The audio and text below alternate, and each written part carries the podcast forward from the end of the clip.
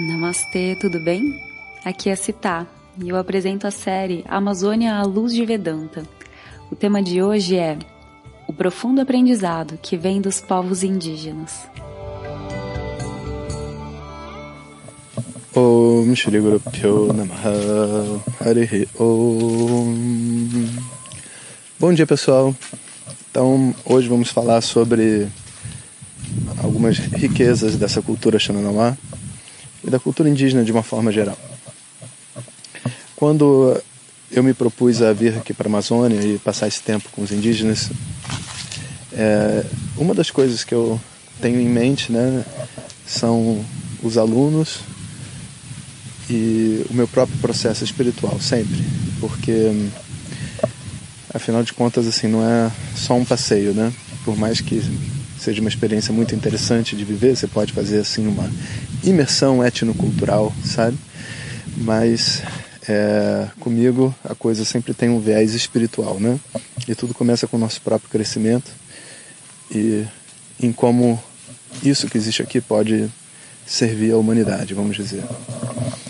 E passando por esse processo, assim, com essa intenção, perdão, é, eu fico tentando, né, em vários momentos minha mente fica tentando avaliar a profundidade da tradição. O que, que é realmente essa tradição do ponto de vista espiritual? Ao conversar com os pajeres, pajeres é plural de pajé, para quem não sabe, com os pajeres, o que eles colocam assim, colocaram para nós de algumas, algumas formas é que existe realmente um grande mistério por detrás dessas medicinas, haja visto que elas levam a nossa mente numa frequência muito alta, onde é, informações, conhecimentos e contatos, inclusive com entidades e outras coisas assim, acontecem, não é uma regra, né? Então existe um tanto dessa tradição que a gente pode dizer que existe no plano astral, sabe? Mas o que, que dela existe realmente no mundo físico, sabe? É, várias aldeias né, resgataram a sua, sua tradição de é, unir o ayahuasca, né, principalmente, muitos através do homem branco, que manteve através de algumas doutrinas, tipo Santo Daime, é, União do Vegetal, Barquinha e outras, né, os xamãs, e resgataram porque o mundo está dando valor para isso, né? E alguns redescobriram a própria cultura, o valor da sua cultura, o porquê disso porquê dessas medicinas existirem. Mas, é, espiritualmente falando, isso não é um legado material que, se for dessa forma, remontaria centenas de milhares de anos. Né? A gente está falando de um legado, talvez, de algumas centenas de anos para trás. Não dá para dizer que todas as aldeias tenham essa, essa linhagem não quebrada ao longo das centenas de milhares de anos, Muitas estão recebendo isso é, há pouco tempo, né, comparado com a tradição védica, né, que é a nossa referência. Mas isso também não faz com que esse legado espiritual seja menor.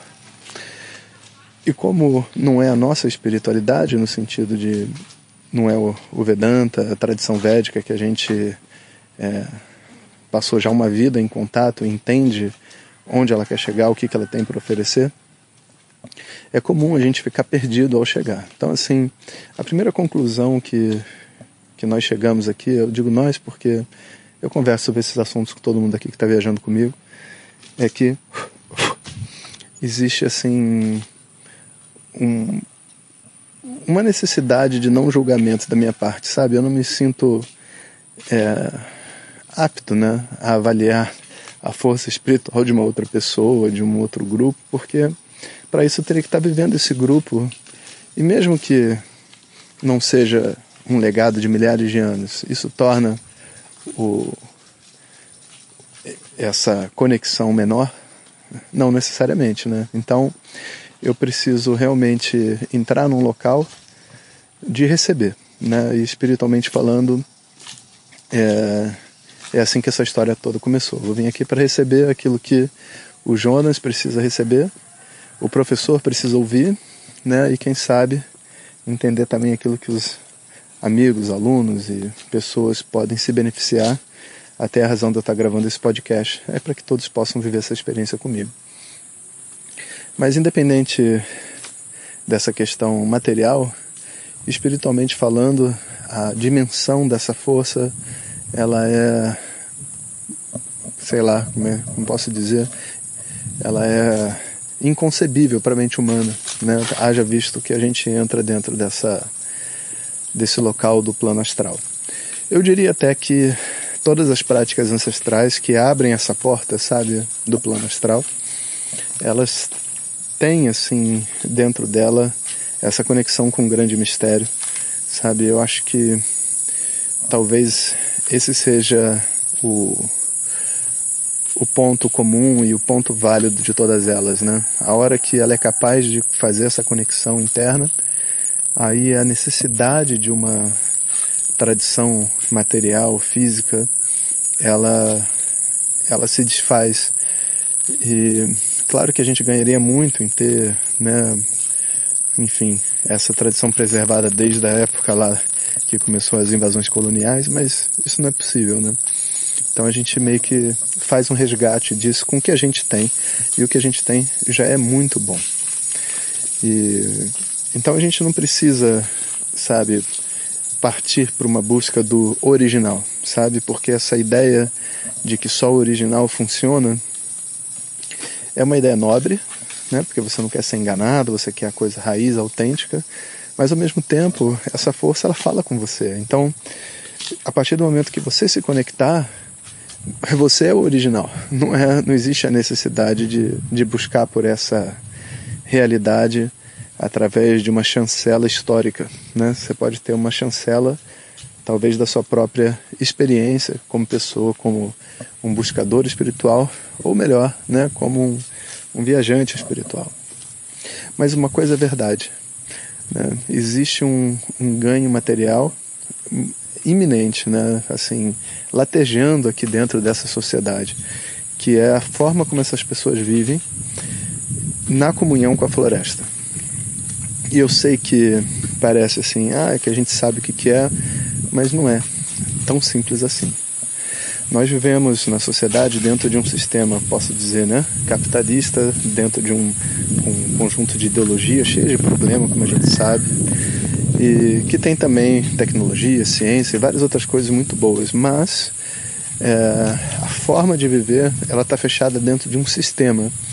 E esse sistema ele até certo ponto influencia as pessoas que estão vivendo aqui na aldeia, mas existe um outro sistema também que eu acho que nos beneficiaria muito de ter contato, que é esse sistema é, familiar, onde você tem aqui aproximadamente 100 pessoas vivendo isolados do mundo, né? apesar de ter contato com algumas coisas da, da modernidade, vamos dizer assim, mas cujo dia a dia é a manutenção de uma, de uma vida, de uma sociedade, sabe?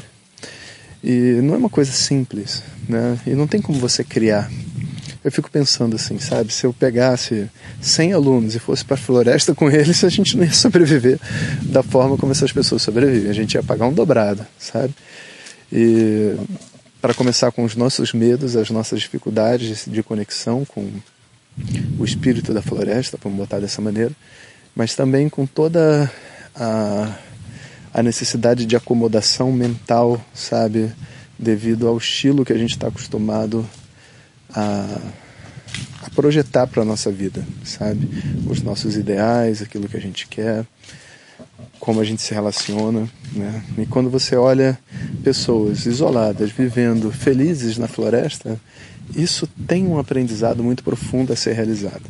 E não é um, um aprendizado assim que você vai, que você pode, né, sistematizar em termos de como, vai, diz o que, que essa sociedade tem e vamos mimetizar isso. Não, não dá.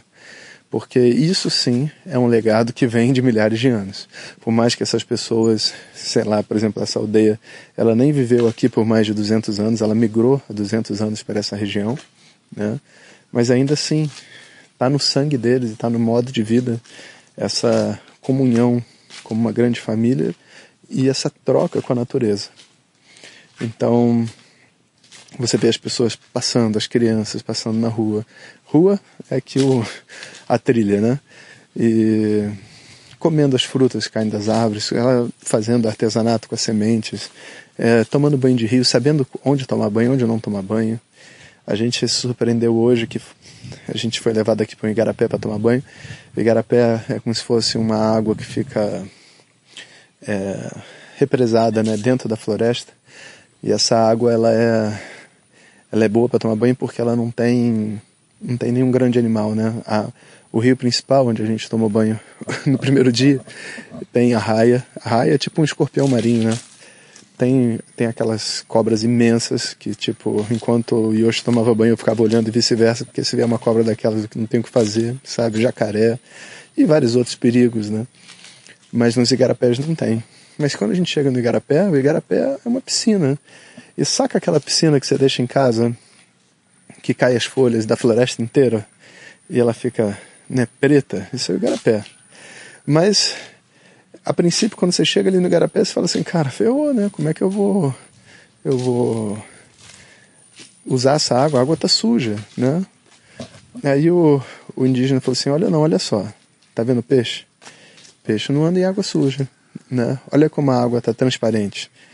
Você tá vendo um monte de folha no fundo porque tem um monte de folha no fundo, mas a água tá limpa, senão não, não era transparente. Eu falei, mas você bebe dessa água? Ele falou, não, essa água a gente não bebe, a gente toma banho. Então existe um, toda uma apreciação do funcionamento da floresta que eu acho que assim, para nossa mente que está acostumada a ver a água engarrafada no plástico, sabe?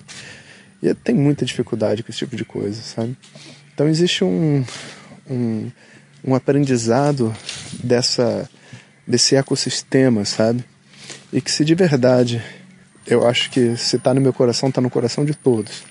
Se de verdade existe esse desejo de eu ser capaz de viver com a floresta, sabe, em comunhão com ela, de uma maneira sustentável e livre e tudo mais, isso só é possível se a gente está disposto a quebrar esses paradigmas internos e a gente entender o que, que aquele local, aquela região, aquelas plantas, aqueles animais têm para nos oferecer, como eles trocam com a gente. Então, essa vida de comunhão, isso sim é um grande legado espiritual e material, inclusive, que eles carregam. Eu acho que isso talvez seja, vamos dizer assim, um ganho imenso, sabe? Por mais que a gente estude Vedanta e a gente tenha um conhecimento sobre é, si mesmo enquanto, fundamentalmente, né, enquanto ser, existe uma compreensão da gente enquanto animal, enquanto um, um filho da Mãe Terra, sabe? Um filho do Pai Sol, que é muito lindo de ver. É muito lindo de ver ele se manifestar e principalmente ele brotando dentro da gente quando o tempo passa. Né? Já fazem alguns dias, né? bons dias que eu estou aqui e a gente começa a sentir, né? Caramba, sabe? Existe um, uma,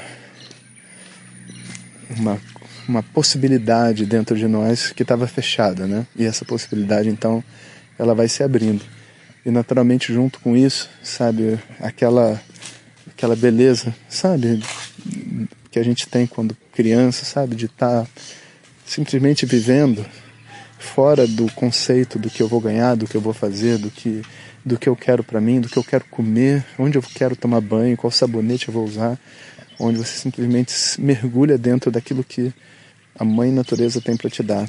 É uma coisa muito linda e realmente né, a gente vai ter que bolar uma forma dessa experiência poder chegar a todos. Né? Na verdade, eles já estão bolando as formas dele. A gente vai contribuir da maneira que a gente puder. Um bom dia para todos vocês. Ariô. Obrigada por escutar. No áudio de amanhã, o professor Jonas compartilha os seus primeiros dias de vivência na aldeia Xanenawa e as suas experiências com as práticas ancestrais e o uso de cinco medicinas da floresta: a sananga, a pintura, o rapé, o uni e o banho de ervas. Se você deseja receber esses áudios direto no teu WhatsApp, entre em www.vedanta.life e clique no botão WhatsApp ou nas redes sociais do Professor Jonas. Nos vemos amanhã. Harion.